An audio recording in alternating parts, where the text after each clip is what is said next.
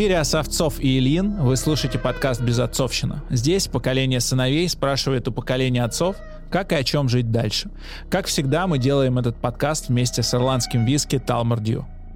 Задумывая наш проект, мы с Пашей часто говорили о том, как не передать этот вирус безотцовщины дальше. Как стать не только достойными сыновьями, но и лучшими отцами для своих собственных детей. Когда-нибудь, надеюсь, они включат этот подкаст и почувствуют нас. А о том, как сделать так, чтобы это точно произошло, знает наш сегодняшний герой. Педагог Дима Зицер. Человек, который понял детей.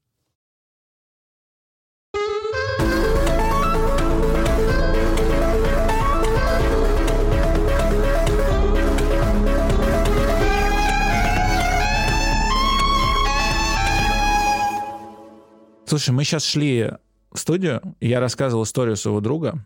У него была жена, двое детей, и он ушел от жены, переехал жить в другой город, встречается с молодой девушкой, он живет как рок-звезда. Ну, по крайней мере, картинка такая. Да, понятно, что это всего лишь Инстаграм, но у меня такое впечатление от его жизни. Я понимаю, что там есть алименты и все такое, но тем не менее. Мы шли, и я говорю, слушай, он такой крутой, что он ушел от своей жены, ему была неинтересна эта жизнь, и он не стал ее жить. Но, с другой стороны, я думаю, это же ну, нечестно и безответственно.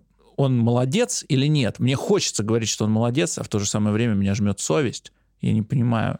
У меня, кстати, знаешь, кстати, честный один вопрос. А тебе зачем про это рассуждать? Чтобы через этот его опыт понять, как правильно для самого себя, когда говорят, что никто никому ничего не должен. Это правильно или нет? Это неправда. Ну, а кто что кому должен, по сути? Давай, ну, давай попробуем покритиковать. Это. Родители должны детям, потом дети должны родителям. Мне кажется, если детей и родителей связывают человеческие отношения, в частности, любви, то эти разборки, кому кто что должен, они, в общем, отпадают сами собой. Да, этот человек, о котором ты рассказываешь, полагаю, достойнейший, он перестал жить с этой женщиной, потому что, видимо, он почувствовал, что Закончилась по пути, любовь. закончилась любовь, да, что обрыв какой-то произошел и так далее. Это большая часть номер один. Дальше, часть номер два. У него в силу его э, личностных, человеческих всяких разных качеств вероятно, возникает то или иное, ну, не знаю, долженствование или какие-то желания чем-то помочь, чем-то поддержать и так далее. Слушай, ну, что мне париться? Он это делает из-за себя, из-за нее, так сказать, это сделка с совестью или что-то еще. Но мне кажется, такие отношения связывают нас всегда. Другое дело, в этом смысле я стану на секунду на сторону психотерапии, редкая для меня позиция, да, но тем не менее, когда, возможно, когда вам говорят, вы никому ничего не должны, ну, такое лихое обобщение, но имеется в виду нечто другое. Так сказать, имеется в виду освобождение, знаешь, от такого давления других людей, которые пытаются сказать, ты мне должен. Да, то есть вектор с их стороны, и тебе говорят, подожди, ну, до того, как ты киваешь и, так сказать, берешь под козырек, ну, взвесь, подумай, проверь, должен ты или нет. Но мне кажется, что это не про любовные отношения в первую очередь. Но там есть еще и другая же мантра. Давай. Э, да, по поводу «выбирай себя». По большому счету, никто так напрямую не говорит «выбирай себя» или «ты никому ничего не должен». Но когда ты разговариваешь с друзьями, с э, близкими, все мягко намекают на свой психотерапевтический опыт, и он так или иначе сепарацию, вот модное слово все выучили, отделяемся от родительских желаний, понимаем, для кого мы копим на эту квартиру, для мамы или для себя, разговариваем с отцом по поводу того, что из его опыта мы хотим себе забрать, а что хотим отдать ему обратно. Бедный отец. Понятно, что мы так сейчас попсово обобщаем, не гневайся на нас за это. Нет ли ощущения, что через 10 лет мы оказываемся, вот мы же будущее поколение, которое, типа все, я выбираю всегда себя, я никому ничего не должен, мы и так инфантильны, инфантилы, кидалты и так далее, а будем еще инфантильнее, еще кидалте, потому что продолжим жить в этой же парадигме, где мы не хотим брать на себя ответственность за государство, ответственность за стариков, ответственность за детей, пусть им занимается кто-то другой, я буду наша любимая тема, копить на серфинг на Бали, ходить в любимый спортзал, медитировать, по вечерам смотреть сериал с девчонкой. Я не хочу лишней ответственности в жизни. Ни за кого. Мне кажется, что э, э, картина, которую ты рисуешь, она абсолютно виртуальна. Почему? Это вообще... Слушай, ну потому что в тот момент, когда я выбираю себя, я же сложно устроен, каждое я устроено очень-очень сложно. В этом я есть моя бабушка, которую я выбираю для себя. Есть э, какие-то отношения, не знаю, с родителями, возможно, сложные отношения, но выбирая себя и говоря, что это я-система, могу я от нее избавиться? Ну, наверное, могу. Но зачем? Это же я. Мы же говорим, что я выбираю себя. Так что мне кажется, это такая манипуляция словами, если честно. И говоришь, твоя, Не, может, не, и твоя, не, может, да, и психотерапевтическая, не знаю. Нет, мне не кажется. Напротив, мне кажется, что все неплохо, ты знаешь? Не, ну потом, слушай, вот я сейчас думаю, мы с тобой разговариваем, я с детьми сейчас 10 классом прохожу произведение, которое вы точно хорошо помните, «Отцы и дети» товарища Тургенева. Мне это немножко эту историю напомнило. Знаешь, э, Евгений Петрович Базаров, как вы помните, он же как раз говорит о том, Любитель что... Любитель порезать лягух. Порезать лягух и много-много чего. Он как раз говорит о том, что долженствование – это такой, в общем, атовизм, да, и никто никому, строго говоря, ничего не должен пока он не втрескивается по уши, например, у Одинцова. Да? И тут вдруг выясняется, что, ребят, все сложнее, и личность устроена сложнее, и он-то сложный, и, в общем, довольно классный, и, ну и так далее. То есть, э, слушай, теоретизировать мы можем километрами. Давай тогда из, из теории, но не в литературу, а в реальность. Э, у нас совсем недавно тоже в подкасте был Гриш Сергеев, это руководитель Лиза Алерт. Угу. И вот мы, значит, ведем этот диалог по поводу того, что Гриша старше нас всего нам на 8 лет, ему угу. 41. И мы ведем этот сравнительный диалог. Тоже, я согласен, да, сразу сразу пометим звездочкой довольно умозрительный, угу. что есть Гриша, есть его соратники, которые постепенно отщипывали от своего свободного времени в пользу общественной деятельности минуты, часы, пока не осталось совсем свободного времени. То есть они работают, вообще не спят, и потом едут вытаскивать детей из леса. Угу. В то же время есть я и куча моих друзей, которые как раз пользуясь логикой здорового эгоизма, я живу для себя, выбираю себя, как это модно говорить, невозможно вести диалог о какой-то вообще помощи миру, пусть даже самый святой. То есть между тем, чтобы поехать в лес искать ребенка и любимыми мероприятиями, я не знаю, сквошем в фитнес-зале, я, конечно, себя выбираю сквош, потому что это мой сквош, это мой фитнес-зал. У меня и так мало времени, жизнь такая короткая, я так скоро состарюсь, я так скоро умру. У меня нет времени тратить, ребят, на вас время. И в этот момент мы с Гришей приходим к тому, что как будто бы есть ощущение, что вот мы поколение, которое совсем скоро возьмет на себя всю тяжесть бытия, как, бытия угу. да, просто по возрасту. Вот угу. нам будет 40 лет, да, угу. там э, старшие начнут уходить, младшие начнут подпирать. И такое ощущение, что мы такое поколение, которое, вау, господи, Иисусе, как тяжело, пожалуй, мы положим и пойдем. Сквош. Ну, мне, ребят, мне абсолютно так не кажется, честно. Есть, э, не знаю, Гриша, есть ты, есть я, есть разные люди. У тебя сейчас, кстати, свободное время или работа? Эм,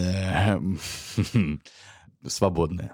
Окей. Да. В это свободное время ты знакомишь людей с, с какими-то разными позициями, ты заставляешь их анализировать, ну, так или иначе провоцируешь рефлексию. Ну, офигенно, нет? Мы как раз и говорили о том, что я прожарка медиум. То есть, если Гриша well done, медиум, а мои друзья, и их довольно много, они совсем ре. Ну, хорошо. Ну, просто и, что мы будем делать с этим? Э, вот, э, Все будет нормально. Как говорит моя жена, даст Бог зайчика, даст и лужайку будет тебе твой сорокес или сорокет, как ты угу. говоришь, все у тебя будет хорошо. Или, ну, я не знаю, может, у тебя будет плохо, но природа решит эту проблему вместе со Всевышним, судьбой и там используйте любые понятия. Есть... Я абсолютно, абсолютно не парюсь на эту тему. Ты сейчас занимаешься каким-то делом. У тебя удивительное сочетание, судя по всему, ну, опровергни да. меня, если да. я не прав, да? Когда ты, с одной стороны, ощущаешь себя свободным человеком, да, да и вообще, так сказать, более того, ощущаешь, что как свободное время, занимаешься чем-то, что тебе интересно, занимаешься чем-то, что ты считаешь полезным для себя и, возможно, для других, так я тебя поздравляю. Отлично. Ура. Но вместо этого я мог сейчас по лесу идти вытаскивать бабушку. Я мог сделать еще ближе к очевидной пользе. Ты за бабушку не решай. Знаешь, кто ее будет вытаскивать? Ты так остерегись. Да? Что ты мог бы делать сейчас, это такая вот это вот «если бы», это такая история опасная. Это такая, знаешь, тропка через болото, на самом деле. То есть ты не согласен с тем, что... Я не согласен, что сейчас тебя ждет какая-то бабушка. А с тем, что есть критерий очевидной пользы человечеству? Нет, конечно, я не согласен. Что мы могли бы сейчас все встать втроем и пойти в Красный Крест работать? Абсолютно не согласен. То есть каждый должен трудиться там, где у него хорошо получается? Ну, я думаю, что да. Но это, слушай, теория разумного эгоизма и практика тоже. Но мне кажется, это абсолютно верно. Ну, про меня. Вот я могу сейчас подумать прямо при вас, да, я буду полезнее в Красном Кресте, потому что у меня руки из жопы растут. Да, и, или, или на своем месте делать то, что я делаю. Слушай, что-то я сомневаюсь, что но я... с вами неинтересно. С врачами, с психологами, с э, психотерапевтами. Я педагог. Э, с, да, с педагогами. Режиссер. С учителями. Не, вот вне эгоистичных профессиях с вами все понятно. То есть у меня нет ни одного вопроса к моему другу-офтальмологу. Через него проходит в день 70 сумасшедших бабуль, у которых каждое ощущение, что она сейчас ослепнет. И вечером, когда он играет в Nintendo, у меня к нему вопросов нет. Он для меня в моей вот этой какой-то системе координат отдал долг человечеству. Извини меня, ради бога, ну ты Да. же глюкуешь просто на моих глазах. Это все галлюцинация на самом деле. Потому что это все такой допуск. Слушай, а если твой друг офтальмолог не обижает твоего друга, фиговый офтальмолог? А если он на самом деле 70% бабушек ухудшил зрение, потому что он, не знаю, плохо учился? Это глюки, честно я так считаю. У меня реальный, абсолютно не виртуальный опыт. Год назад я ухожу с работы, я работал в офисе директором, ухожу с работы, говорю, все, больше не хочу эту работу работать, я хочу теперь подкасты делать и на телевидении. Мгм. Денег не будет в ближайшее время, потому что я буду строить новую жизнь. Мгм. Жена говорит, слушай, у меня вот друг, он хотел ракеты строить, и очень мало за это платили в России. Он уехал в другую страну на заработки, чтобы кормить детей. Мгм. А ты мне сейчас говоришь, что ты не будешь работать, а Мгм. будешь что-то там строить, потому что тебе это супер интересно. Я, конечно, говорит она мне, принимаю этот выбор, но это странно. А я ей говорю, а мне кажется, что нет. Мне Ну. кажется, что этот человек, твой друг, вот он странный, что он выбирает не себя. Я нахожусь в конфликте в этот момент, потому что мне моя жена, мой родной человек, говорит, ты, Паш, ты ребенок. Ты себя ведешь как ребенок. Это ты сейчас интерпретируешь жену. Да. Ну, не интерпретируй. В смысле, слушай то, что она сказала. Ну, она сказала, слушай, она сказала совсем другой текст. Да, она сказала ему, я как раз хотел Паше сказать, слушай, я тебя поздравляю, у вас такие рефлексивные отношения. Она говорит, старик, да, мне это странно, я сомневаюсь, я чувствую там сомнения какие-то, расстраиваюсь и так далее, и так далее. Она мне приводит в пример человека, который поступает нас ровно наоборот. Ну, она Который- приводит пример человека, слушай, разные, а некоторые, между, между прочим, мышей едят. Ну что, ну, приводит в пример. Это ничего не значит. Спасибо, что слушаете «Безотцовщину». Мы будем признательны, если вы поставите нам оценки и напишите комментарии в Apple Podcasts, поставите лайк в Яндекс Музыке или поделитесь с друзьями информацией о нашем проекте.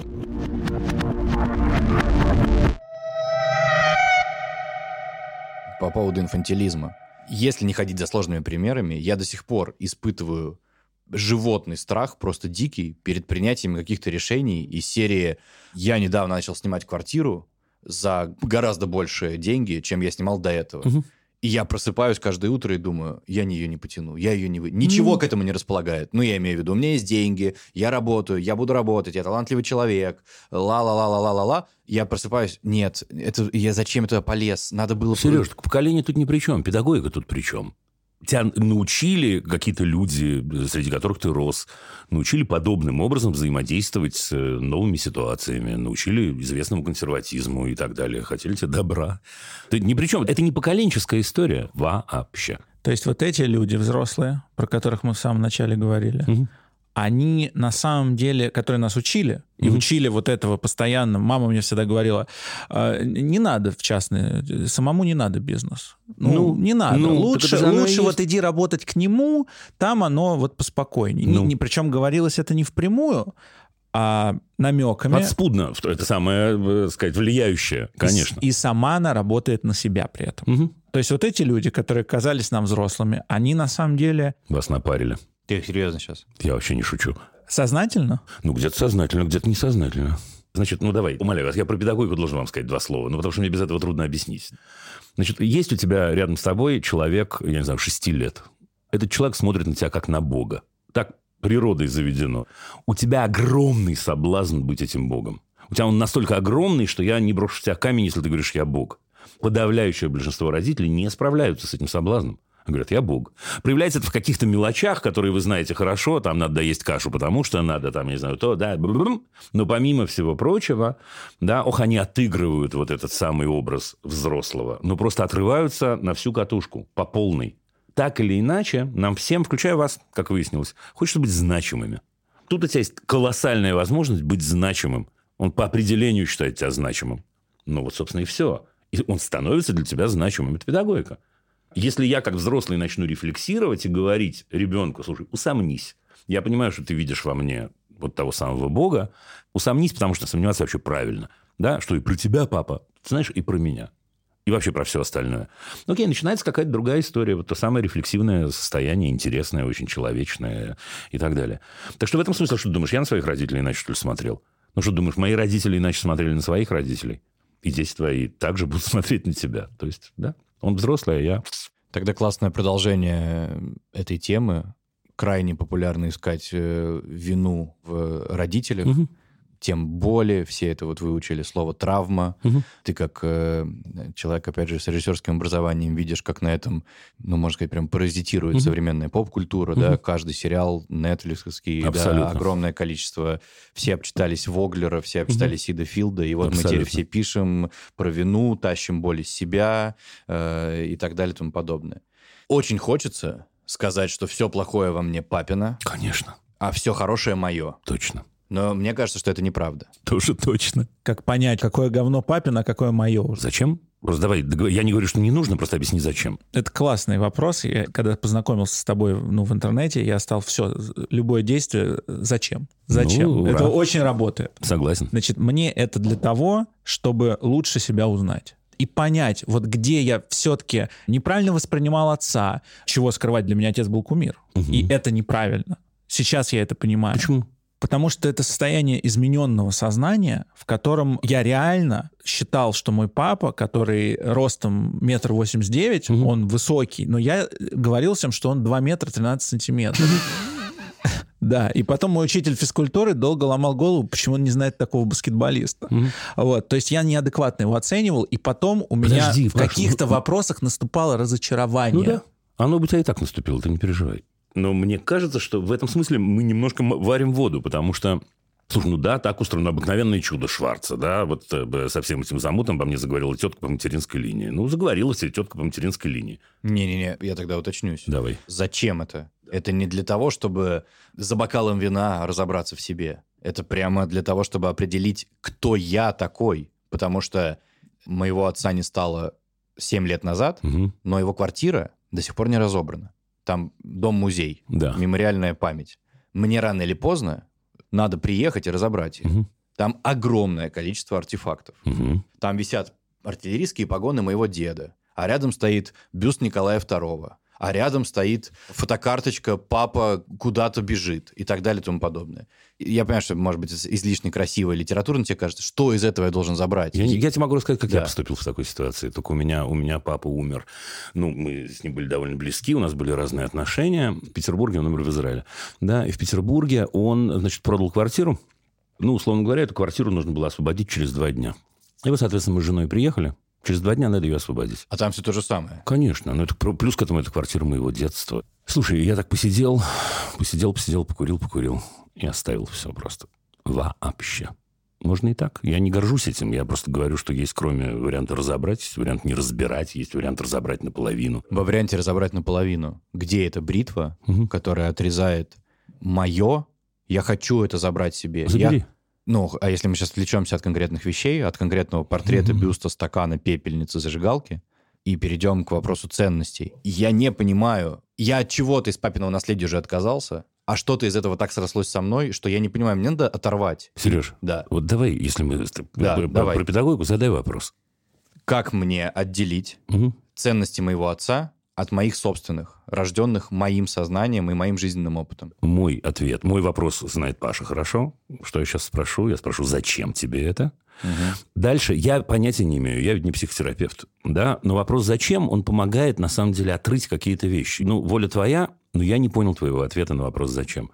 Потому что в этом смысле, слушай, ну мы все сложные системы, в нас намешано дофига всего. И то, что ты называешь, что у меня от папы, это давно уже твое на Я самом хочу деле. быть настоящим. Я не хочу быть производным от чьих-то, пусть родного мне человека ценностей, которые мне на самом деле не близки. Чувак, но мне ну если с ты- если- детства ну, рассказывают. Паша, но как- если ты поймешь, например, что это в тебе, потому что тебе мама об этом много говорила, у тебя что, ты с большей легкостью это сможешь от себя отделить разве? Ну, я знаю, как кажется, ответы про меня и про Пашу, Давай. потому что у них не получилось. Что? У отцов не получилось, они нам не примеры. Это не героический Я образ. понимаю, что вы говорите. я это, это люди, которые на определенном этапе своей жизни повернули не туда, сдулись. Можно выбрать- Сереж, да. ну пойми, но в этот момент что я хочу сказать? Предположим, ты понимаешь, что у тебя привычка определенным образом на что-то реагировать, она Да. пришла от папы, бессознательно и так далее. Да? Да. Предположим. Предположим, что так. Следующий шаг какой? Ты говоришь, я хочу избавиться от этой привычки? А если она твоя? А если, если тебе с ней хорошо? Если это часть твоей самости? Тебе зачем от нее избавляться? Потому что это папина? А если это не привычка, а часть идеологемы, это часть какого-то Тем культурного более, кода. если это часть культурного кода, то, мне кажется, нужно говорить о тебе, о твоем культурном коде. Папа, понятное дело, что он, что он к этому имеет определенное отношение, и до него ты дойдешь, когда ты захочешь про это, там, я не знаю, и Да. так далее. и так. Но мы говорим о тебе, ты такой. Мы сложены из очень сложной мозаики. Очень сложной. Теперь, в этом смысле, но мне кажется, этим заниматься, это немножко, как говорила моя мама, катать шарики из говна. В смысле, мы просто копаем, чтобы копать. Да, потому что, еще раз, мы не говорим о Паше, у которого, на которого я сейчас смотрю, да, у которого, так сказать, идет э, линия по левому плечу, и вот я могу предположить, что это его или не его. Это ты. У тебя что-то от папы, а что-то от мамы, а что-то у тебя от э, э, речи, которую ты случайно услышал по телеку, а что-то у тебя из книжки, а что-то у тебя потому что девочка тебе, там, я не знаю, что-то сказала, или мальчик, и так далее, и так далее. Это ты, но ты есть цельный-то все равно. И от того, что ты узнаешь, окей, это от папы. Ну, дальше ты можешь начать париться, действительно, это от папы, но я ценю это или не ценю, оставить это или не оставить. Мне кажется, надо копать себя, а не других в себе, короче говоря. Но это красиво звучит, только папа условный, да, хотя и мой тоже, и условный. Он за время моего детства и юности успел мне столько вгрузить, и я этим хорошо успел воспользоваться, что к 25 я начинаю хвататься за голову и говорить, «Да зачем я все это сделал? Я этого не хотел. Это мне рассказали, я начал Да. реализовывать, потому что, ну, ну как Потому же, что ну, надо, папа папа, папа говорит правильно, ну, окей. Он же да, не мог ну, меня круто. Ну, это- обманывать. Ну, это крутое открытие. Ну, я, я понимаю, о чем ты говоришь. Ну и что? Это верно. Ну, это- ну, что это меняет? Это сделал ты. Да, Я не давай, снимаю мне- с себя Ну, ответственности. отлично, это сделал ты. Неважно, это вообще не важно, вообще не важно, хорошо это или плохо. Значит, мы говорим о тебе. В тебе намешан папа тоже твой, абсолютно точно. Слушай, не знаю, я про себя открыл в какой-то момент, к счастью, довольно давно. Что вот такая вот у меня есть, была, я надеюсь, да, такая взрывная очень часть э, моей натуры, да, которая работала определенным образом. Но в какой-то момент я понял, что она, она от папы ко мне пришла, вот ровно от папы. Ну и что? Да, если бы она пришла не от папы, я не захотел бы э, с ней поработать и от нее избавиться. Захотел бы. Да, я ловил себя на том, что вот папа-то поднасрал действительно. Но это смешно, я ржу в голос в этот момент. Что папа поднасрал? Что? Да, мне что, отмотать время назад? А может, не поднасрал, а может, у него жизнь такая была. А может, это его папа. А может, это из-за, э, я не знаю, войны, которую он пережил. А может, слушайте, это как раз и есть, мне кажется, варить воду. Мы вот сидим, три мужика, цельных и сложных в своей цельности, сложных, рефлексивных, страдающих, мучающихся, но цельных все равно. Если не избавляться от старых конструкций, я имею в виду заимствованных где-то там, в прошлом, родительских и так далее, то как будто бы не освободится место для нового опыта. Откуда такая идея у тебя, что место в тебе конечно? Не предлагаю сейчас заходить на территорию ре- религии, но просто это Мгм. очень яркий пример. Я, Почему? например, С удовольствием. я вырос в э, православной семье, Мгм. ходил в воскресную школу, был Мгм. алтарником, таким Мгм. прям крепким православным ребенком. Мгм. В какой-то момент, не переставая быть православным, вокруг все меня стали ездить на випассаны, Мгм. пробовать э, какие-то ин- индуистские опыты. Иные будди- практики. Иные практики. Да. Позволил ли я себе этого? Конечно, нет. Мгм. Причем я внутри понимал, что меня не беспокоит отношения с Богом. То есть я, продолжая оставаться верующим человеком, понимал, что невозможно представить себе всесильное существо, которое осудит меня за то, что я посидел, э, сложив руки... Не, при том, что ну, я от себя скажу, не сочти это за Да, э, да. агитацию, но Да. Випассана не имеет никакого отношения к религии и индуизму. Ну, так или иначе, в общем, я понимал, я понимал, что от того, что пахнет не ладаном, а благовониями, Мгм. от этого, ну, для меня внутрь ничего не меняется. Мгм. Но я же оттуда, я же сын своего отца, Мгм. я же сын церковного староста, Мгм. я ходил в крестную школу. Мгм. Я не могу просто поехать, Ну. ну, в буддийский Сережа, храм. ну и что, кто тебе сказал, что был несчастен-то, что надо было ехать в буддийский храм? Откуда ты это взял? Может, самое лучшее, что мог делать в этот момент, это быть алтарником, лучшим на свете, кайфовать от этого, э, получать удовольствие от собственной цельности, от того, что ты не едешь на Випассану, в то время как другие мудаки туда едут. А если там мое счастье? А если там твое счастье, то ты Да. туда поедешь. А ты мог бы туда поехать и сказать, нахера я туда поехал? Я же был лучшим на свете алтарником. О, боже мой, о, моя юность, о, моя свежесть, как у Гоголя. Это абсолютно, куда вектор направишь, туда он тебя и выведет. То есть идея про то, что старую мебель нужно вынести, чтобы Нет. освободилось место, Нет. потому что комнат, у комнаты нет стен. Нет, у комнаты нет стен. И Совершенно там, верно. и там может стоять и старая мебель, и новая, и... А я даже не знаю, что такое старое. Это же вопрос, что такое старое. Старое это Да. то, то, которое когда-то принес отец, мать, старший брат, старшие друзья, просто друзья. Вот они пришли, поставили. У многих моих друзей, опять же так, вот тебе стул, на нем крупными написано христианство. Да. Человек присел на него, Мгм. лет в 14 встал и больше никогда не сидел. Мгм. Но стул этот там стоит. Да.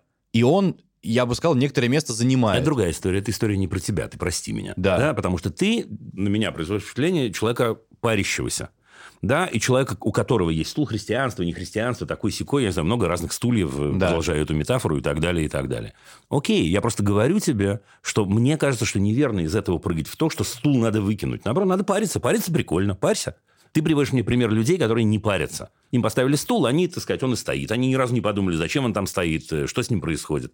Ну, ты же не такой. Ты про это думаешь. Да. Думай. Ну, поздравляю. Возвращаясь на твою территорию, в педагогику, я ничего в этом не понимаю, поправь меня, если где-то ошибусь. Мгм. Разве когда люди везут детей в места своего детского счастья, не понимая, что место здесь ни при чем, понимаешь мой пример? Да.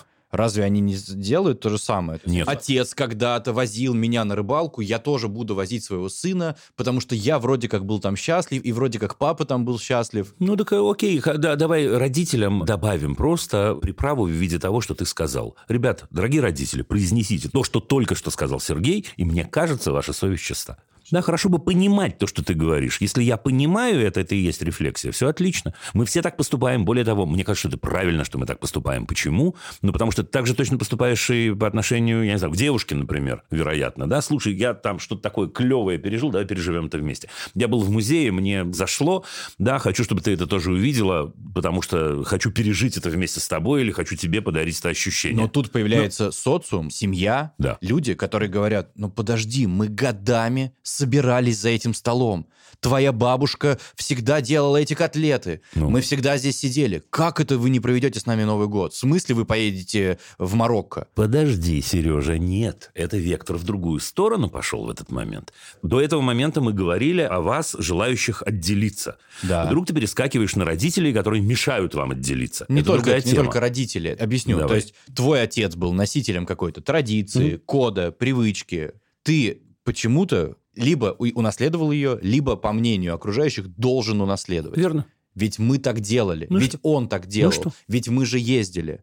И когда ты пытаешься найти ту самую бритву, Тебе бывает отсечь- трудно? Тебе Да. бывает трудно. Ну и что? А почему ты считаешь, что это две разные темы? Мне кажется, что это как раз грани одной и той же медали. У медали есть грани? Нет. Стороны Стороны, медали. не, Да. неважно. Ну, в определенном смысле, да. Я соглашусь с тобой. Да, но все равно мне кажется, что нам проще будет, если мы поймем, с какой стороны мы на это смотрим. Почему условные родители, хотя, в общем, я не очень готов сейчас так сказать, что там все родители так себя ведут. Ну, условные родители, да, отцы и дети, давай. Да, условные родители могут говорить, э, это же наша традиция, мы собираемся за одним столом и так далее. Но это в определенном смысле никому не говорите отсутствие рефлексии.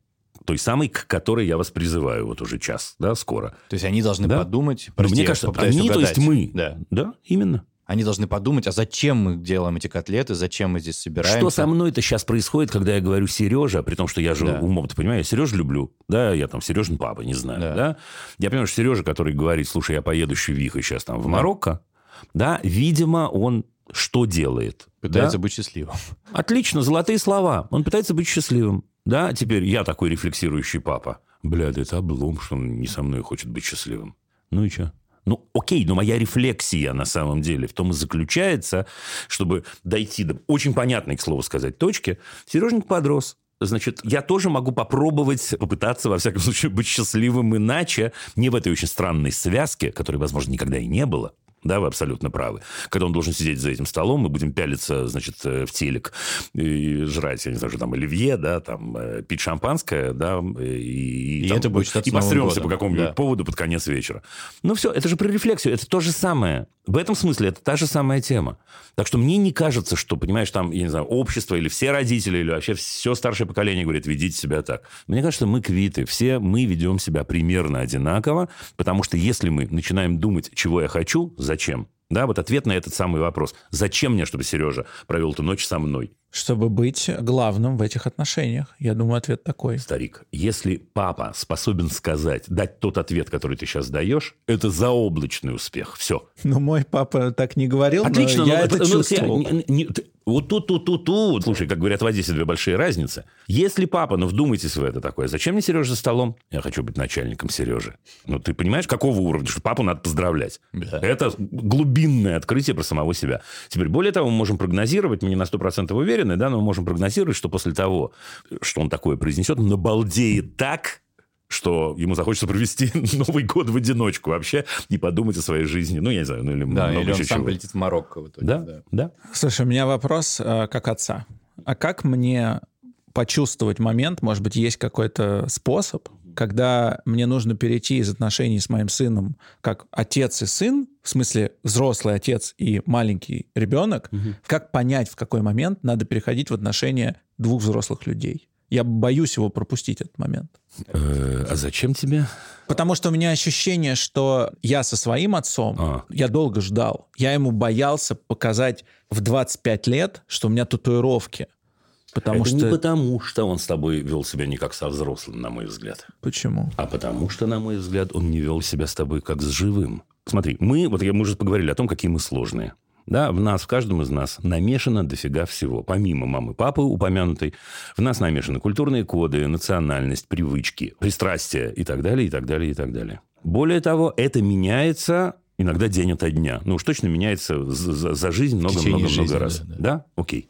Значит, моя гипотеза, гипотеза, я говорю просто из уважения к вам, моя уверенность на самом деле заключается в том, что это вообще не зависит от возраста. Возраст является таким же фактором, изменчивым, как многое-многое-много чего еще. И в этом смысле тоже не хочется говорить банальности, ну а вот сейчас я могу взвыть и сказать, ну вы же видели детей, которые мудрее, чем там, не знаю, какие-то взрослые. Ну видели, конечно, все видели и в обратную сторону видели. Следовательно, мне кажется, что твоим сыном нужно вести себя как с человеком цельным, который перед тобой, у которого есть определенный набор вот тех самых факторов. Он представляет из себя все. Он в 6 лет ставил себе серьгу. И мне моя мама, его бабушка, говорит, Павлик, ты охерел. Он не сам вставил себе серьгу. Он пришел к маме и сказал, мам, я хочу серьгу. Окей. И он ее вставил. Так. Я офигел, что ребенок в 6 лет с серьгой. Мгм. И потом я... Ты офигел. Да, я офигел, я долго с этим Мгм. смирялся. Потому что? Потому что на меня давило общество, что нет, не может у такого маленького мальчика быть серьга. А. Ну, мама объясняет, что ну, нельзя, не может быть у ребенка серьга. Потому что, Потому что ребенок в 6 лет... что у него отвалится ухо. Нет, Что? ну это просто ненормально. Ну, ненормально в То есть 6 мы не лет. пойдем. Ты говоришь, дальше мы не пойдем по этой дорожке, и с мамой не буду ходить, и с обществом все, пошел нахер. Да, я такой, почему нельзя? Потому что. Ну, это, Что? ну, ну, это... Да, наверное, да. Ну, подожди, ну ты же работаешь психотерапевтом, чувак. Я не хочу заменить твоего психотерапевта, да, мне есть что делать. Но ты говоришь, я охерел от того, что он с серьгой в ухе. Я говорю, а что ты охерел, Паш? Ты говоришь, пошел нахер, я не буду с тобой про это разговаривать. А я охерел, потому что, во-первых, это не вкладывается в мою картину нормы для маленького ребенка, желание и то, что... Маленький ребенок не должен хотеть серьгу в ухе. Да, это странно. Я не мог так сделать. Прикольно, ты не мог так сделать. Окей, нормально. Если у тебя была девочка, ты бы знаешь, сколько не мог сделать, как она? Это такой же фактор просто. Время поменялось, рамки поменялось. Это не говорит о твоем сыне... Кстати, я сейчас тебя огорчу. Это не говорит о твоем сыне, на мой взгляд, ни хорошо, ни плохо. Да, это говорит о том, что он захотел серьгу в ухе. Это могло произойти под воздействием самых разных факторов. Офигенно. Шесть лет тут ни при чем, на мой взгляд. Мы говорим про восприятие другого человека и про восприятие людей вообще. Да, мне кажется, что дети в принципе опасный термин. В этом смысле иджизм – это опасно. Во многих смыслах опасно, кстати. Просто мне кажется, эта история на стороне Б, на второй грани, как ты любишь говорить, медали, появляется другая история. Откуда у тебя история про то, что так нельзя? И не, не возвращаемся ли мы к предыдущей При том, теме? что у меня был, были серьги. А, у меня были Ну, серьги. просто не, не- не видишь ли ты связи между тем, что ты в 25 лет не можешь показать отцу татуировки, а в 6 лет говоришь малышу, ты не можешь прокалывать ухо? Он не говорит, судя по всему. Я полгода пытался найти форму, в которой э, это можно сказать, а потом я понял, что пусть делает, что хочет. И надо от него отвалить. Да, но мне это кажется, еще раз, я, я тебе не судья, не, не, не мама, не психоаналитик, но мне кажется, если ты попробуешь ответить себе на вопрос, почему со мной это происходит, почему, зачем, но не давать ответа такого, как ты мне сейчас дал, по кочану, а просто проверить это. Там это вообще не очень сложная модель, мне кажется. Мне кажется, что ответ, потому что так проще. Я Действительно, бо- если, я у меня бо- ну- готовые, если у меня готовые формулы, мне так намного проще жить. Да, исторически э, э, человек консервативный выживал намного лучше. Естественно, тоже банальщина, потому что любопытный, понимаешь, и гибкий высовывал голову из э, пещеры и получал по кумполу в этот момент. Да, консервативный сидел и говорил, ну, ну, ну, не мудак, да. Ну, окей, мы так устроены все. Ты, ты, я, кто угодно. Все люди так устроены. Нам легче в готовых моделях. Мне легче, если Владимир Владимирович Маяковский напишет мне, что такое хорошо и что такое плохо. Одна из самых вредных книжек, которые я знаю. Но человечность наша, на мой взгляд, заключается как раз в расшатывании этого. в том, что мы разные, в том, что мы сложные, в том, что нам разного может хотеться, в том, что в нас поднимается, знаешь, как говно весной в пруду, самые разные желания, потом опускаются. И хорошо бы понимать, что со мной происходит. Это и есть кайф. Это как, ну, это как роман такой, который ты читаешь все время. Просто этот роман ты сам. Точно. Играя на невидимом фортепиано. Мне кажется, это та самая ситуация, когда надо сделать э, паузу и обсудить, потому что та ситуация, в которой ты, Паш, человек покрыт татуировками, запрещает э, своему сыну носить серьгу, она как будто требует отдельного разговора. Я не запрещаю Леве носить серьгу уже. Но эта ситуация меня реально выбила из колеи, и она нестандартная, когда ребенок в 6 лет прокалывает себе ухо. Да, он это делает не сам, он живет с мамой, и они вместе сделали ему серьгу. Я полгода с этим пытался смириться. Но поскольку мы записываем эти комментарии без Зицера, я... И без Левы. И без Левы. Я поиграю в отсутствие Димы в психолога. Первый мой вопрос, нет ли вероятности, что это твой способ общения с мамой Левы? Нет, это вообще не об этом, но я очень переживал. И, честно, Дима ответил. Дима в подкасте, на самом деле, он прям попал, знаешь, вот так вот, как будто бы в падении был удар и в самую девятку. Он попал. Моя реакция связана с тем, что я беспокоюсь, что это очень опасно что общество будет воспринимать моего сына как э, такого, знаешь, а, агрессивного. Я ему даже говорил, это очень много о тебе говорит. Люди будут смотреть на тебя думать, оба, какой понтовый парень, какой рисковый, какой такой нестандартный. То есть, по сути, ты выступаешь как стандартный родитель, который говорит своему ребенку, не высовывайся, будь как все. И это ужасно. И это просто ужасно, когда я это понял. И ты знаешь, я действительно рефлексирующий человек, но у меня почему-то этого вообще не было в голове. Я абсолютно был уверен, что ему в школу, в первый класс, и нельзя ходить с серьгой. Я более того, я 32-летний на тот момент мужчина придумывал, Лев, прости, придумывал сказки о том, что мне сказала директриса, ну, я с ней действительно виделся, но она мне этого не говорила,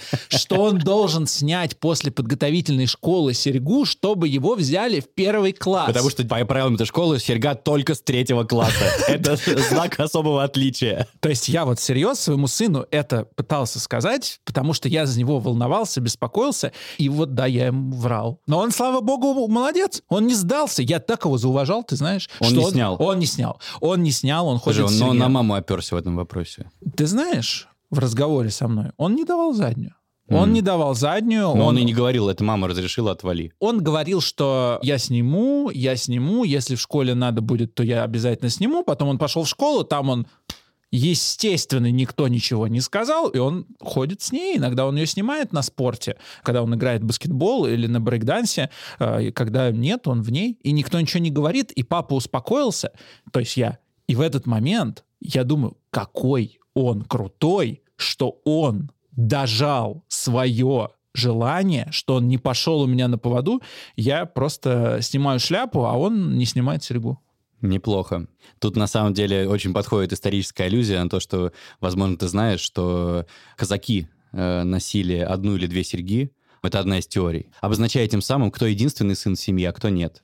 И когда на войне сотник или десятник смотрел, кого послать в разведку, он смотрел на серьги в ушах. Если их две, значит, это второй сын в семье, родители не останутся С одним ребенком, бездетными. Без, без бездетными. А, а если серьга одна, то все хорошо. Поэтому твоего сына никуда не пошлют, не переживай.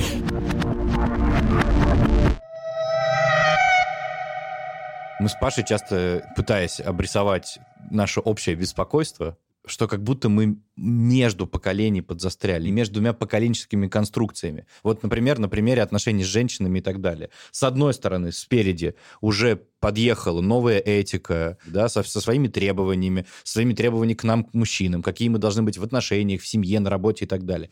Но мы, если честно, еще наполовину тела, как кентавр, застряли в том, в старом, да, в да, отцовском, да. где женщина трофей, где много девчонок классно, и мы друг другу хвастаемся, и в Инстаграме открываем «смотри, какая», и вот это все, и классно встречаться с молодой, красивой, а со старой, некрасивой не классно. И как будто бы в силу вот просто вот этого половинчатого возраста действительно есть ощущение, что одна рука засунута здесь, в этот, там держится за поручень одного вагона, другая здесь, а тело так трепыхается ну, на, ветру. Ну, а ты считаешь, что в моем поколении, когда мы были между теми, кто э, э, был молодым сразу после войны, и теми, кто ощущал, что сейчас все это развалится, мы не так же трепыхались на ветру? В женском вопросе, например? В любом вопросе. Опять в женском, да? Но в женском э, чуть больше консенсуса было. Хотя нет, кстати. Хотя нет, вообще а нет. какой у вас был... Э, Трепыхание. Где вы трепыхались? Да, где, да? Вы, где, где было беспокойство? Слушай, на советские времена же с этой точки зрения были очень странными, потому что как бы с одной стороны было социальное равенство, было социальное, я подчеркиваю слово, да, с точки зрения государства и так далее, и так далее. С другой стороны были глубинные как бы смыслы, то, о чем ты говоришь, когда, ну, какое, блин, равенство? Ну, там, мужик должен тюнь-джунь-джунь-джунь-джунь-джунь. И это такая дихотомия довольно крутая была, и это было круто. И это было интересно, это было очень сложно, это надо было решать, и надо было выстраивать также точно отношения с женщинами. И нужно было самим себя рулить в ту сторону, что, слушай, даже, да, личностно мы равны. Да, несмотря на то, что, на то, чему тебя могут научить, там, не знаю, предыдущее поколение или транслировать даже женская часть предыдущего поколения. Всегда будет одно и то же. Более того, на мой взгляд, девочки парились точно так же про парней на похожие темы или смежные темы, или, может, немного другие темы.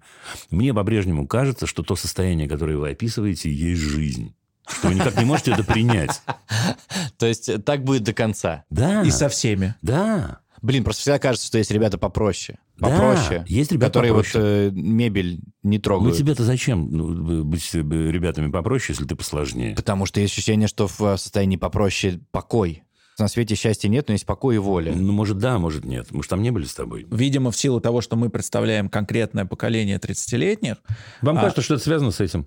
Приходит мужик 55 и говорят, парни, да не с этим. Вы такие, да с этим, с этим, ты ни хера не понимаешь. Я говорю, слушайте, парни, да не с этим, я, ну, типа... Но никогда женщина не была в такой силе, да. как она сегодня. Этого никогда не было. Ну, хорошо.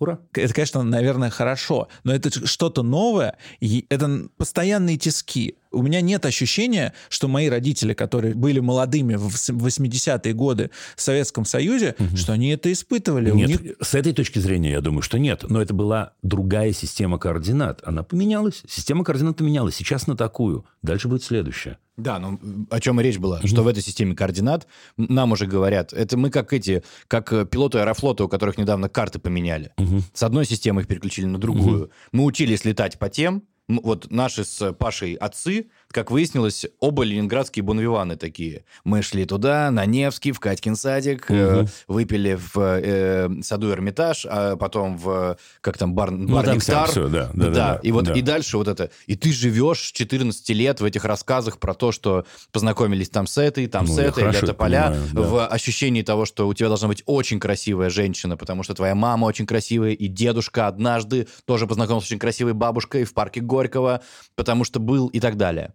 И вдруг ты попадаешь в общество, да. где вообще стыдно сказать, моя женщина красивая, потому что это объективация и так далее и тому подобное. И ты можешь с какой угодно иронией к этому относиться, задирать свои 33-летние брови, говорить, господи, какая объективация, ребят, давайте попроще. Но все, мир поменялся, система угу. координат поменялась. Угу. И из-за этого ощущение, что, несмотря на то, что мы начинали наш разговор с того, что мы не повзрослели, а здесь вот в этой истории есть ощущение, что ты наоборот немножко динозавр. А что... это и есть взросление, что ли?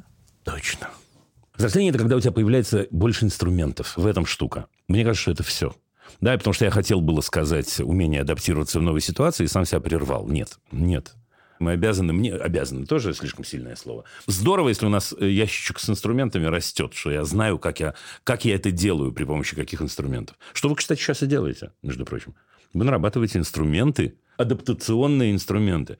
Слушай, я хорошо понимаю, о чем ты говоришь. Но разве это не похоже, не знаю, на, на э, э, приезд в другую страну? Ну что, ты жил в одной системе координат, потом раз и оказался в другой. Сейчас действительно с этим чуть попроще. А в наши времена с этим было, ох, как посложнее, когда, понимаешь, ты оказываешься...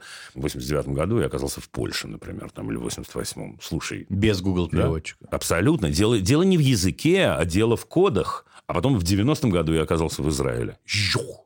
Да, ну а потом пошло-поехало и так далее, и так далее. Ну, ну, сложно, ну, сложно, конечно. Ну, и чувствуешь себя лишенным опоры, чувствуешь себя беспомощным, чувствуешь себя динозавром в мои, там, не знаю, 20 лет тогда. Но с этой точки зрения ты же про это паришься, ты же это проверяешь. Ты проверяешь, где эта точка опоры есть, и с чем ты согласен, с чем ты не согласен. Ты над собой работаешь, ты меняешь себя, где-то ты, возможно, меняешь общество и влияешь на него. Ну, круть. Да, но вот он тот самый вопрос. Вот я тебя чувствую динозавром, который здесь уже переоделся в модное, но хвост все еще торчит. Да. Он прорвал джинсы. Да, это очень важное, очень важное открытие про себя, на мой взгляд. Я имею в виду, мне его надо отпилить, спрятать, или надо честно сказать всем вокруг. Друзья, Вот я- мой хвост вот мой динозавра. хвост, вот мой хвост, вот такой я с хвостом буду тут ходить. Я бы хотел с хвостом, но у меня ощущение субъективное, Мгм. что наступают времена, когда хвост не особо приветствует. Да просто страшно за то, что у тебя этот хвост, и то, что вот я конкретно общаюсь, у меня молодые студенты, им 20 лет, в высшей школе экономики. Слушай, ну, а может, я вы- боюсь при них иногда говорить Ну, давай, какие-то подожди, вещи. да, раскроем метафору хвоста все-таки. Что, что вы имеете в виду? Ну, хвост это то, что мы с Серегой едем в поезде к тебе в Петербург и Так. обсуждаем. х- слушай, Серег, а почему до сих пор мы женщин воспринимаем как трофеи? Ну, типа, закадрил вот этого, переспал мгм, с той. Ну, то есть, это явно хвост наш. Мы обсуждаем женщин по-прежнему. Объективация Да. — это хвост. Ты хотел бы это поменять? У Мне меня, кажется, кстати, это не так. Я е- дол- если- должен, должен тебе признаться, при том, что я старше тебя на 20 лет, как мы сегодня выяснили. Да, у меня это не так. И пожалуй, не по- было? Нет, пожалуй, было когда-то. Куда я денусь, вы что? Да, я так или иначе родился в этом городе, родился в этой культуре, рос и так далее. Но мне повезло, правда, мне довольно сильно повезло. Повезло с друзьями, повезло с тусовкой, повезло с... э, Ну, повезло. Это от меня не зависело вообще.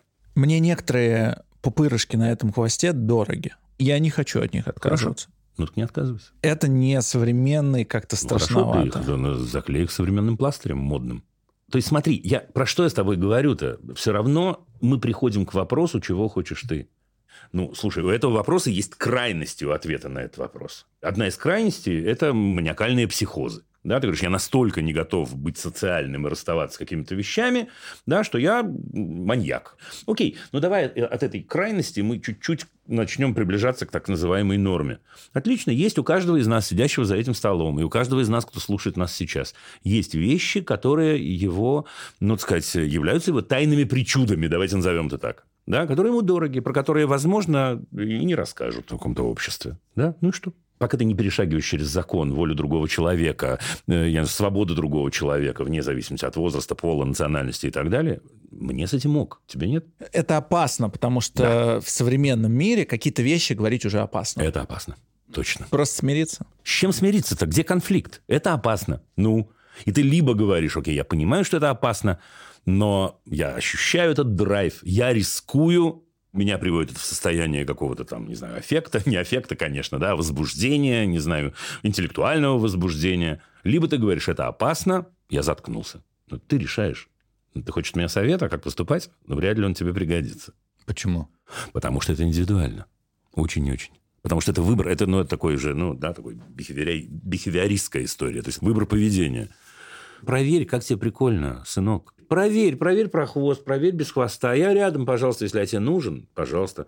Хочешь поговорить? Давай поговорим. Хочешь спросить, как это было у меня? Я тебе расскажу, как это было у меня.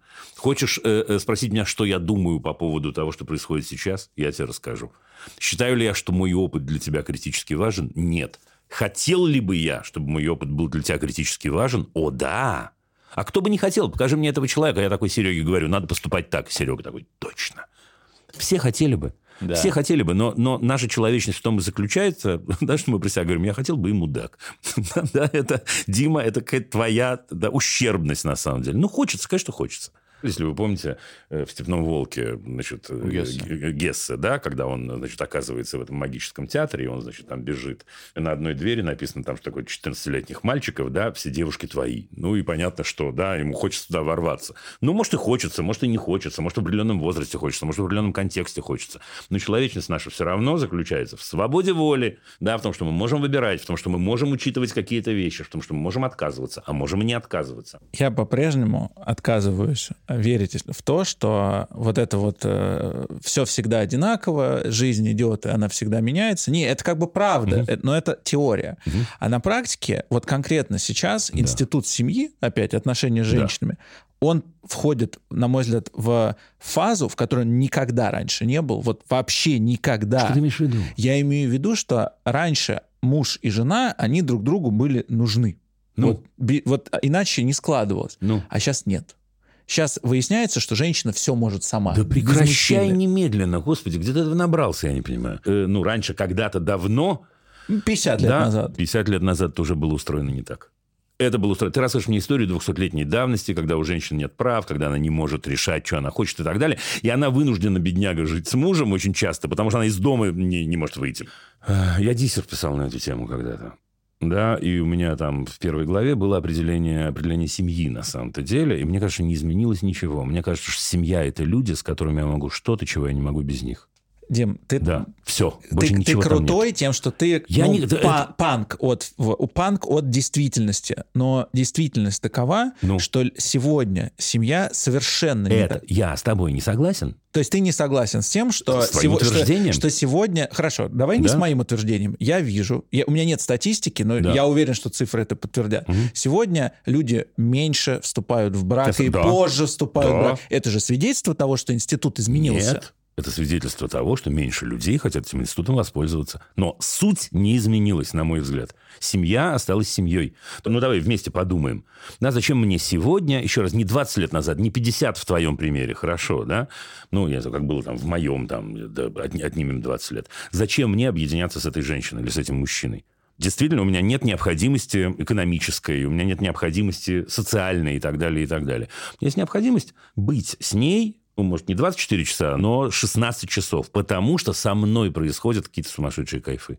Это единственная причина. Я вообще не знаю больше причин. Ну, честно, я правда тебе говорю. Ну, что, Но ну, как будто бы как в твоем собственном определении, я его повторю, семья — это то, когда я могу с ними больше, чем я мог бы один. ну, грубо говоря, да. Да. Это как будто бы не только про кайфы, это еще и про возможности. Это Да. про понимание, то, что мы вместе строим некий проект Да. жизненный, Да. участвуем в нем вдвоем. Могу ли я наоборот... Втроем, вчетвером и так вчетвером далее. и так да? далее. Мгм. Могу ли я переформулировать? Если у меня не получается с этими людьми больше, чем я мог бы один, это не семья. В известном смысле, да. То есть, это повод на самом деле, мне кажется, подумать. И вот тут сворачиваем на опасное шоссе. Давай. Потому что как будто бы огромное количество мужчин именно об этом и задумываются в критические моменты. Мгм.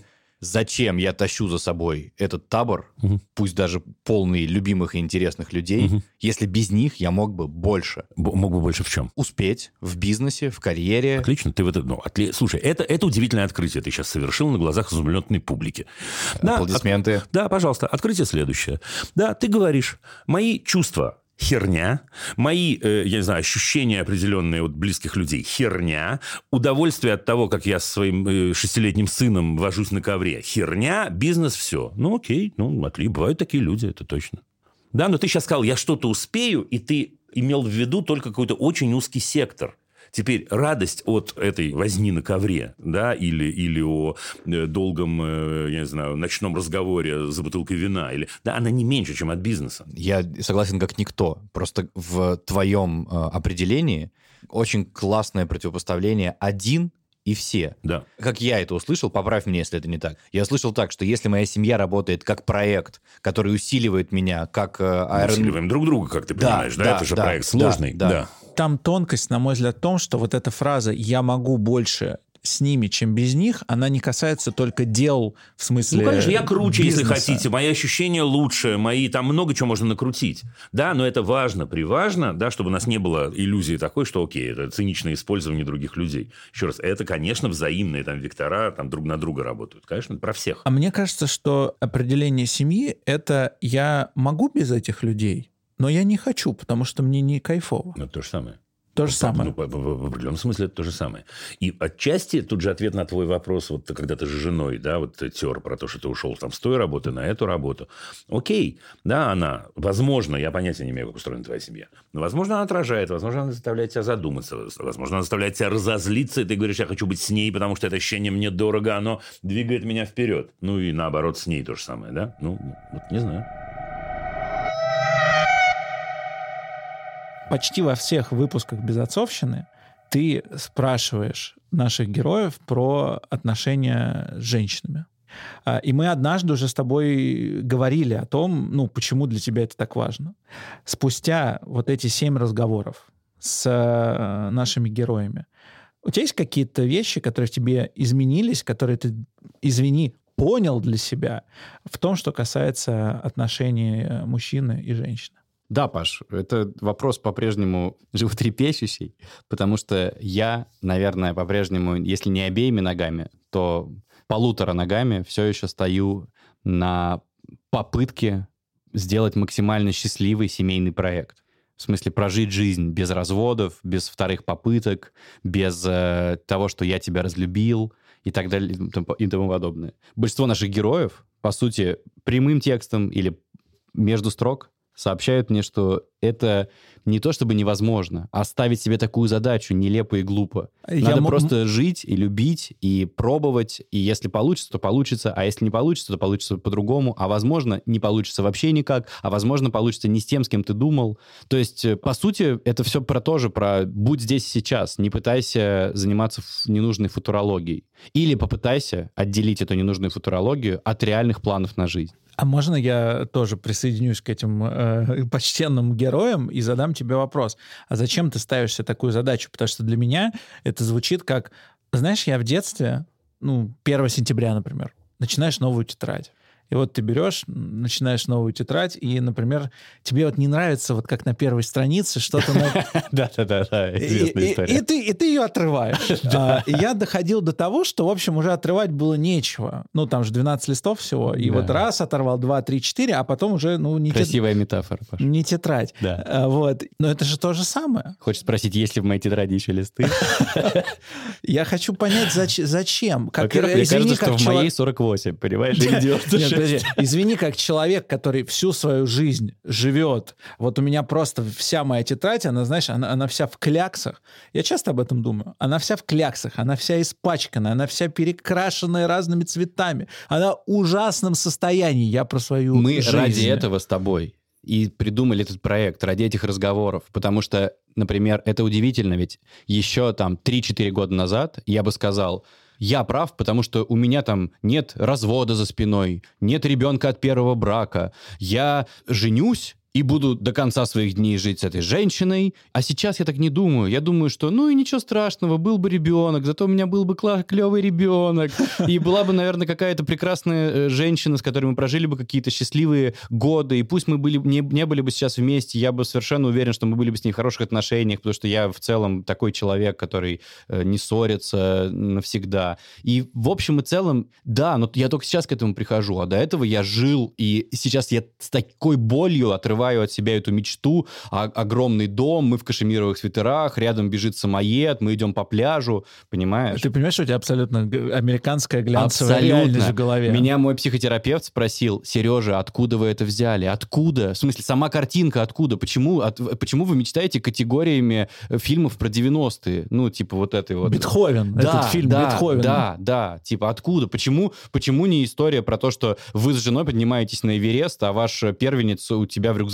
Почему не такая? Почему вот эта вот ахинея про берег и, и бежевые, ц- бежевые свитера? И там еще должны быть капкейки. И все- И все, Обязательно. перепачкались э, Обязательно. классным вареньем. Слушай, я думаю, несмотря на то, что я знаю, как тебе не нравится, когда мы, э, наше поколение все валит на родителей, я думаю, что моя история очень простая. Поколение мне не нравится. Я лично. Обожаю. Да, могу это делать.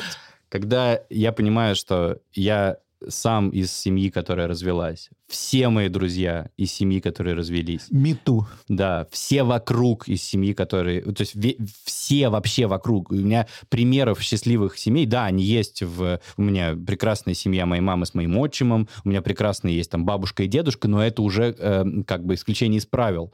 И поэтому, по сути, ты просто растешь в обществе, которое тебе говорит, мы не знаем, рецепты счастливого семейного проекта. И ты начинаешь его выдумывать на ходу. Так, она должна быть младше, она должна быть т- с тобой в одной эстетической среде, она должна быть обязательно очень сильно нравиться тебе внешне, чтобы тебе потом не нравились другие женщины. А еще до 30 я жил в том, что она должна быть обязательно православная. Понимаешь, православная топ-модель. Примерно вот такой я...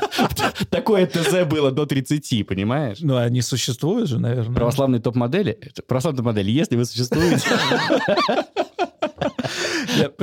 Подожди, А, вот смотри. напишите на сигнал «Спас». Э, Ты... То, что ты а, формулируешь, Да. это... Знаешь, как для меня это звучит? Вот как для- человека, у которого вся тетрадь там переписана, повыдерганы листы, торчат э, скрепки эти железные.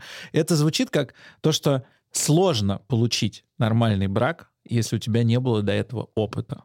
Это большое счастье и удача, если с первого раза получается выбрать человека, который тебе подходит и эмоционально, и сексуально, и в бытовом смысле. То есть я, когда слышу эти истории о том, что, ну, мы познакомились там, да, в старших классах школы, ну, начали встречаться, потом поженились, ну, вот да, уже 58 лет вместе живем, все нормально. Я слушаю это, я просто не понимаю, как так могли карты сойтись, чтобы вот эти все были закрыты слоты, везде 10 из 10, это просто невозможно. Особенно сегодня, когда у тебя есть Инстаграм и вот это огромное количество Вариантов, ра- да. вариантов на выбор, понимаешь, ты смотришь картинки, лайкаешь, все, это все вокруг тебя. Это, И это, кстати, давай здесь сделаем пометку, ну, для женщин вокруг. Это не, мы сейчас говорим про Инстаграм, это не про тело, не в смысле ты не сравниваешь длину ног и объем бедер. Это вообще в целом про стиль жизни, что ты видишь, что а эти ребята живут вот так, а эти ребята живут вот так, а у кого-то вот такой партнер. А ты как будто бы видишь гораздо больше вариантов жизни вообще.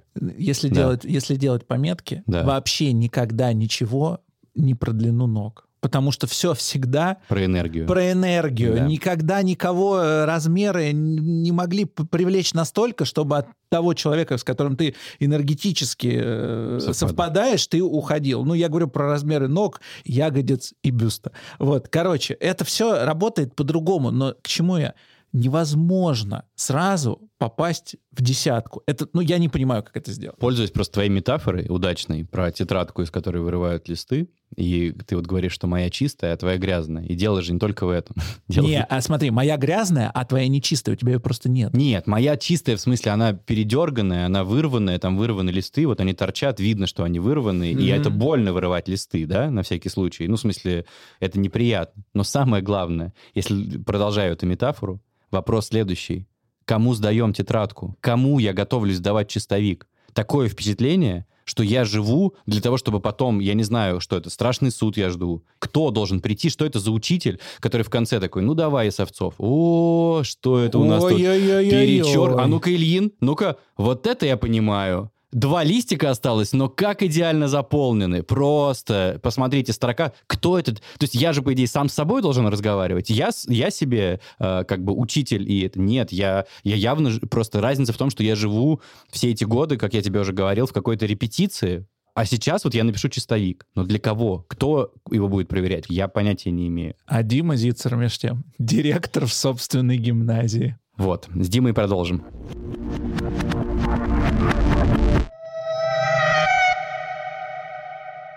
Не могу не спросить, как любить тех, у кого не получается.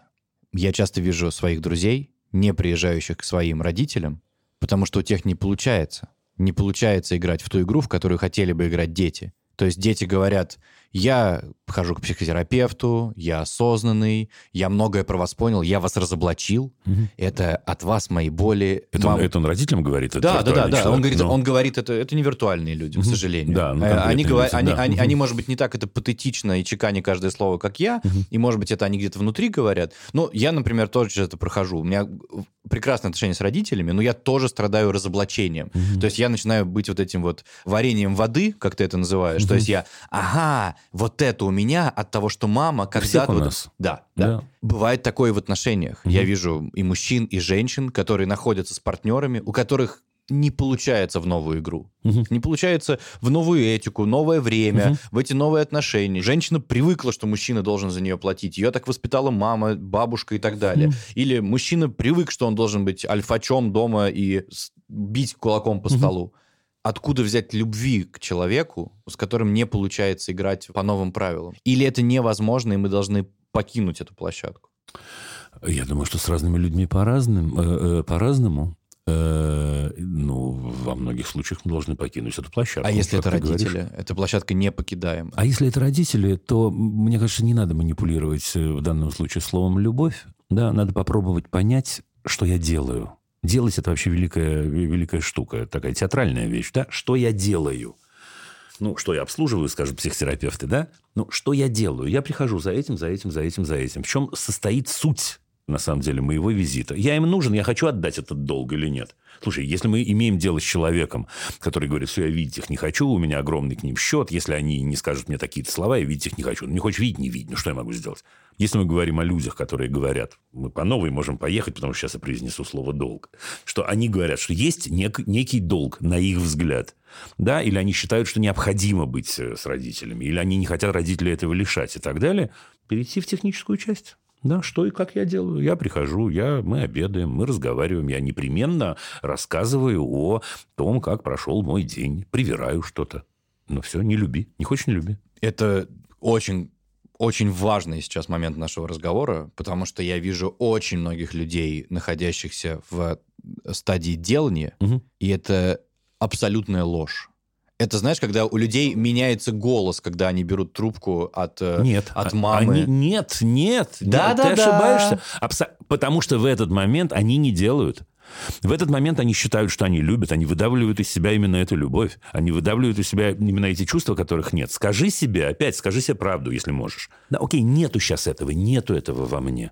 Да, задай вопрос, который мы с Пашей так любим. Паша теперь. Зачем? Да, Спасибо, зачем Павел. ты шляешься, зачем ты шляешься к маме с папой? Это вопрос, который требует ответа, ей-богу. Да, потому что я понимаю, у всех у нас, все мы мастаки отвечать, как зачем? Я их Шикарный люблю. ответ. Я их Нет, люблю. я их люблю. Это, да, это, это, это все виртуальщина. Или что, дурак лысый мне такие вопросы задавать? Тоже я, так сказать, люблю такие ответы. Честно. Да, но это не ответ. Зачем? Зачем? Чего я от этого хочу? Я, я. Да, чего я хочу там найти, что я обслуживаю в определенном смысле. И в этот момент у тебя начинают появляться технические ответы. Люди, о которых ты говоришь, они сами, бедняги, не знают, что они это делают технически. А я им говорю, так сделайте технически. Знаешь, это как э, семейная терапия очень часто устроена таким странным образом. Ну, я не знаю, да, американские фильмы над этим любят стебаться, да. да. про то, что, окей, вот мы пришли, вот мы сейчас сядем, поставим тарелочки и будем э, делать вид, значит, что у нас все нормально. Я, ты знаешь, я советую это удивительным образом. Работает? Да работает как часы, если есть запрос. То есть эти ритуалы, Если есть ритуалы запрос, ну, работают? конечно. Есть, вот смотри, какую ситуацию ты рисуешь, если я ее верно понимаю. Дим, у меня есть запрос. Я хочу ходить к маме с папой. Да. Да, не могу не ходить. Да, я хожу, потому что я считаю это необходимой традицией. Я не могу найти в себе любовь, не могу найти в себе, там, не знаю, что-то такое и так далее. Я говорю, Сереж, отлично, давай поймем, что ты хочешь делать в соответствии с тем, чего ты хочешь. Жрать у мамы хочешь? Ну, допустим. Допустим, Да. хочу. Э, Какую-то определенную еду хочешь жрать? Допустим, что так. Давай поймем, это еда, которую ты принесешь с собой, или это еда, которую приготовит мама? И в первом и втором случае ты уже выглядишь шикарно, потому что в первом случае ты э, сказал, «Э, мамуль, я заскочил и купил всякого вкусненького, и мама такая, оба-на. Во втором случае ты говоришь, мамуль, слушай, вспомнил вчера твое жаркое, кончил, да, и опять у тебя все хорошо. Это осознанность, так она начинается. И то, и другое ты сейчас произносишь с любовью. А я тебе говорю про людей, Да. ко- которые на своем сеансе психотерапии Ну. или просто на своем Ну. вод- водоворении Ну. набрали компромата на родаков. Ну, подожди секунду, зачем они к родителям-то ходят тогда? Я, Я думаю, спросил, я, ходит- дум- я думаю, что там две причины. Первая, потому что родители обидятся и Нет, будут это токсичить ту-ту-ту-ту. в ответ. Это другая, это другая история. Это другая история. Будут токсичить в ответ. Подожди секунду, спокойно. Ты дал мне какой-то ответ. Я видеть их не хочу, но я боюсь, что они мне отомстят, говоришь ты. Ты это? Да, когда тебе мать звонит и говорит, слушай, а это вообще нормально, что ты к родителям не приезжаешь? Нормально. Ту-ту-ту-ту. Ну, Ну, пожалуйста. извини, мало кто так ответит. Нормально, Если-. Верно, Один но из ты сейчас... Опять. Так я же не призываю так поступать. Мне кажется, тупо так поступать. Но просто ты же мне рисуешь ситуацию черно-белую. Да, ты рисуешь чувака какого-то, которых вообще-то тоже очень-очень мало, Паш, ну поверь ты мне. Ну или сейчас в голове у себя прокрути. Которые видеть не могут своих родителей. Не- да не не, ну хотят их почему? видеть и ходят к родителям только потому, что родители иначе, понимаешь, им написывают в борщ. Мама может позвонить, мам, прости, и дать понять, Мгм. что ты, сын... редко, мам, редко, но может дать понять, что ты, сынок, да, ты мне звонил, но давненько ты не заезжал домой. Ну. Ну, это, ну, я, когда это действительно давно не Ну. было. Я себя чувствую неудобно. Ну, конечно, неудобно ты себя чувствуешь, ну и что? Но я не хочу ехать. Мне мне комфортно созвониться или в центре где-то Ну, встретиться. хочешь, поиграем в эту игру? Ну, давай. Ты такой, ой, мамуль, я не хочу ехать. Давай в центре такой ресторан открыли около моего дома. Реплика мамы. Ну, давай. Вот как, оказывается, работает Дима Зицер. Ну, ну, нет, ну это же техническое, еще раз, э, это техническая вещь. Но для этого, Паш, надо ответить, вот ей-богу, это звучит тупо, это звучит, ответить на вопрос, что я хочу. Ну, честно, ну, честно. У этих вопросов есть конкретные ответы. Там, зачем я это делаю? Есть конкретный ответ. Иногда действительно нужно сходить на психотерапию. Но мы сегодня говорили о ситуациях и говорим, в которых я сам могу найти ответ, большинство ответов. Но вот это разыгранная сейчас э, одноактная, одна, двухразовая... Одноактовочка. пи- Одноактовочка, да. двухразная пьеса про замечательную Пашину маму, она все равно как будто немножко про то, что Паша в твоем демоисполнении подстроился. Не переделал, не переизобрел, не передоговорился, а подстроился. Разве? Оп, и выманил ресторан Разве? Я же у Паши спросил, у Паши спросил, что он хочет. Он говорит, хочу в ресторан. Я такой, раз, ресторан. Дал бы другую реплику, я бы другую сказал. Есть ли вероятность, что некий условный Паша Да. приходит к некой условной маме Мгм. и говорит, значит так, Да. я повзрослел, Ну. я прочел много умных книжек, вот что я понял. Я прошу больше не совершать надо мной психологического насилия звонками с вопросами. Я хочу пересобрать наши отношения и пересобрать нашу жизнь. Слушай, ну, мне кажется, это ужасно звучит, Сереж. Звучит омерзительно, Мне кажется, даже что самому ни, ни- неприятно. ни к каким людям, мне кажется, что не нужно так относиться, стараться. Потому что в том, что ты сейчас сказал, было разрушение меня очень-очень сильное. Да, я хочу, я хочу... Тебя разрушить. Ну, подожди, я скоро умру, боже мой! И там такая, ну что? Ты что? Жизнь устроена вообще не так. Да, для того, чтобы поговорить с мамой и с папой на тему того, что мы сейчас будем препарировать мое детство, заходы бывают самые разные. Да, потому что ты же понимаешь, вот даже ты, сидящий здесь, я абсолютно в этом уверен, но мне кажется, да, понимаешь, что если ты сделаешь такой заход, ничего ты не препарируешь. Да, потому что в этот момент ты подразрушишь маму, и она скажет, я ничего не буду препарировать в этот момент, скорее всего. Потому что в этот момент хочется больше всего от тебя отстраниться. Вопрос, в чем твоя цель? Моя цель Да. остаться с родителями, Мгм. друзьями. Но с друзьями я предельно искренен. Если мне что-то не нравится, я говорю, что мне не нравится. Если мне что-то нравится, я говорю, что мне нравится. Да, Вопрос. Да. А зачем, за- за- зачем тебе вообще общаться с родителями? Тебе родители зачем? Они мои друзья. Так получилось. Нет, ты хотел бы, чтобы они были друзья. Ты путаешься в показаниях. Давай поймем. Нет, где- они уже мои друзья. Я хотел бы продолжать. Друзья, дружи, все что-то. Но они одновременно Как не это, мои знаешь, родители. Жванецкий говорил пре- прекрасно. Не можешь любить, сиди дружи. Да, ну, Но ты же понимаешь, нет, не нет, понимаешь, о чем не я? понимаю, потому что если ты не Да. лукавишь, и ты говоришь, Да. что они друзья, Да, друзья бывают самые разные. да. Да, с друзьями иногда, ну что, вы уже не в курсе, что ли, с друзьями можно промолчать иногда, а иногда сказать, а иногда выбрать форму. Это редчайший случай с друзьями, когда я прихожу с выдвинутой нижней челюстью, говорю, значит, так, бля, сейчас мы будем. Да, но дружба может закончиться тогда. Окей. Теперь, если я хочу, чтобы они были друзьями, надо понять, что ты хочешь. То есть, условно говоря, я задам сейчас тот же вопрос, да, что ты с ними относительно того, что ты без них. Да, там, что тебе эти родители дают? Точно, абсолютно. Если ты с ними там друзья, и ты хочешь бывать в этом доме. Потому что они тебе дают удивительным образом вот этот, я не знаю, запах в квартире, который есть, который ты проклинать готов, но без которого ты жить не можешь, и не готов от него отказаться. Так приходи за этим запахом, Господи, скажи только себе, я за ним пришел. Бывает такое, это тоже хороший ответ. Зачем я туда еду? Слушай, блин, потому что хочу себя чувствовать хорошо на Новый год. Да, я имею право заехать просто потому, что мне, без, мне если я не заеду, мне будет плохо. Да, теперь вы говорите мне, давай, сомкнем последнюю главу с первой. Да. Да подожди, мы же ходим к психотерапевту именно для того, чтобы мне не было стыдно и плохо от того, что я к маме не заехал. Слушай, так может не ходите к психотерапевту на эту тему? Такая идея у меня внезапная есть. Ну пусть там, ну стыдно, заедьте. Если так легко решается, дешевле, заметьте. Но мы же как будто бы хотим быть лучше себя прежних. Мы для этого же к психотерапевту ходим. Укрепиться, опору найти, новый Я, я взял- я одну конкретную тему, это была одна Да. конкретная тема. Ходи к психотерапевту, пусть Да. будет на здоровье. Да? Нет, это ты очень классную, интересную вещь сейчас сказал. Мгм. Новую абсолютно для меня. Мгм. Если у меня есть проблема, Мгм. которая легче решается потаканием этой проблеме, Мгм. чем ее И не излечением, вредит, и не вредит окружающим, да. Мгм. Да, конечно. то я могу потакать. Мне кажется, это офигенно потакать. Это и есть принятие себя такое сейчас. Глоба- да. Друзья, это выпуск Уроборос. Это змея, которая кусает себя за хвост. Просто вы можете с любого конца начать его слушать и Да. не поймете, где он начался. И он снова... Вы можете слушать э, безотцовщину с Димой Зицером по кругу и находить там все новые и новые смыслы. Дима, спасибо огромное. Спасибо. Спасибо, друзья. Очень интересно было, кстати. Спасибо.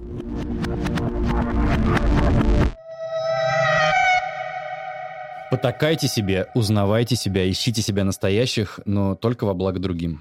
Спасибо Диме Зицеру за разговор, Талмар Дью за поддержку, а вам за внимание. Это были Осовцов и Ильин, подкаст «Безотцовщина». Пока.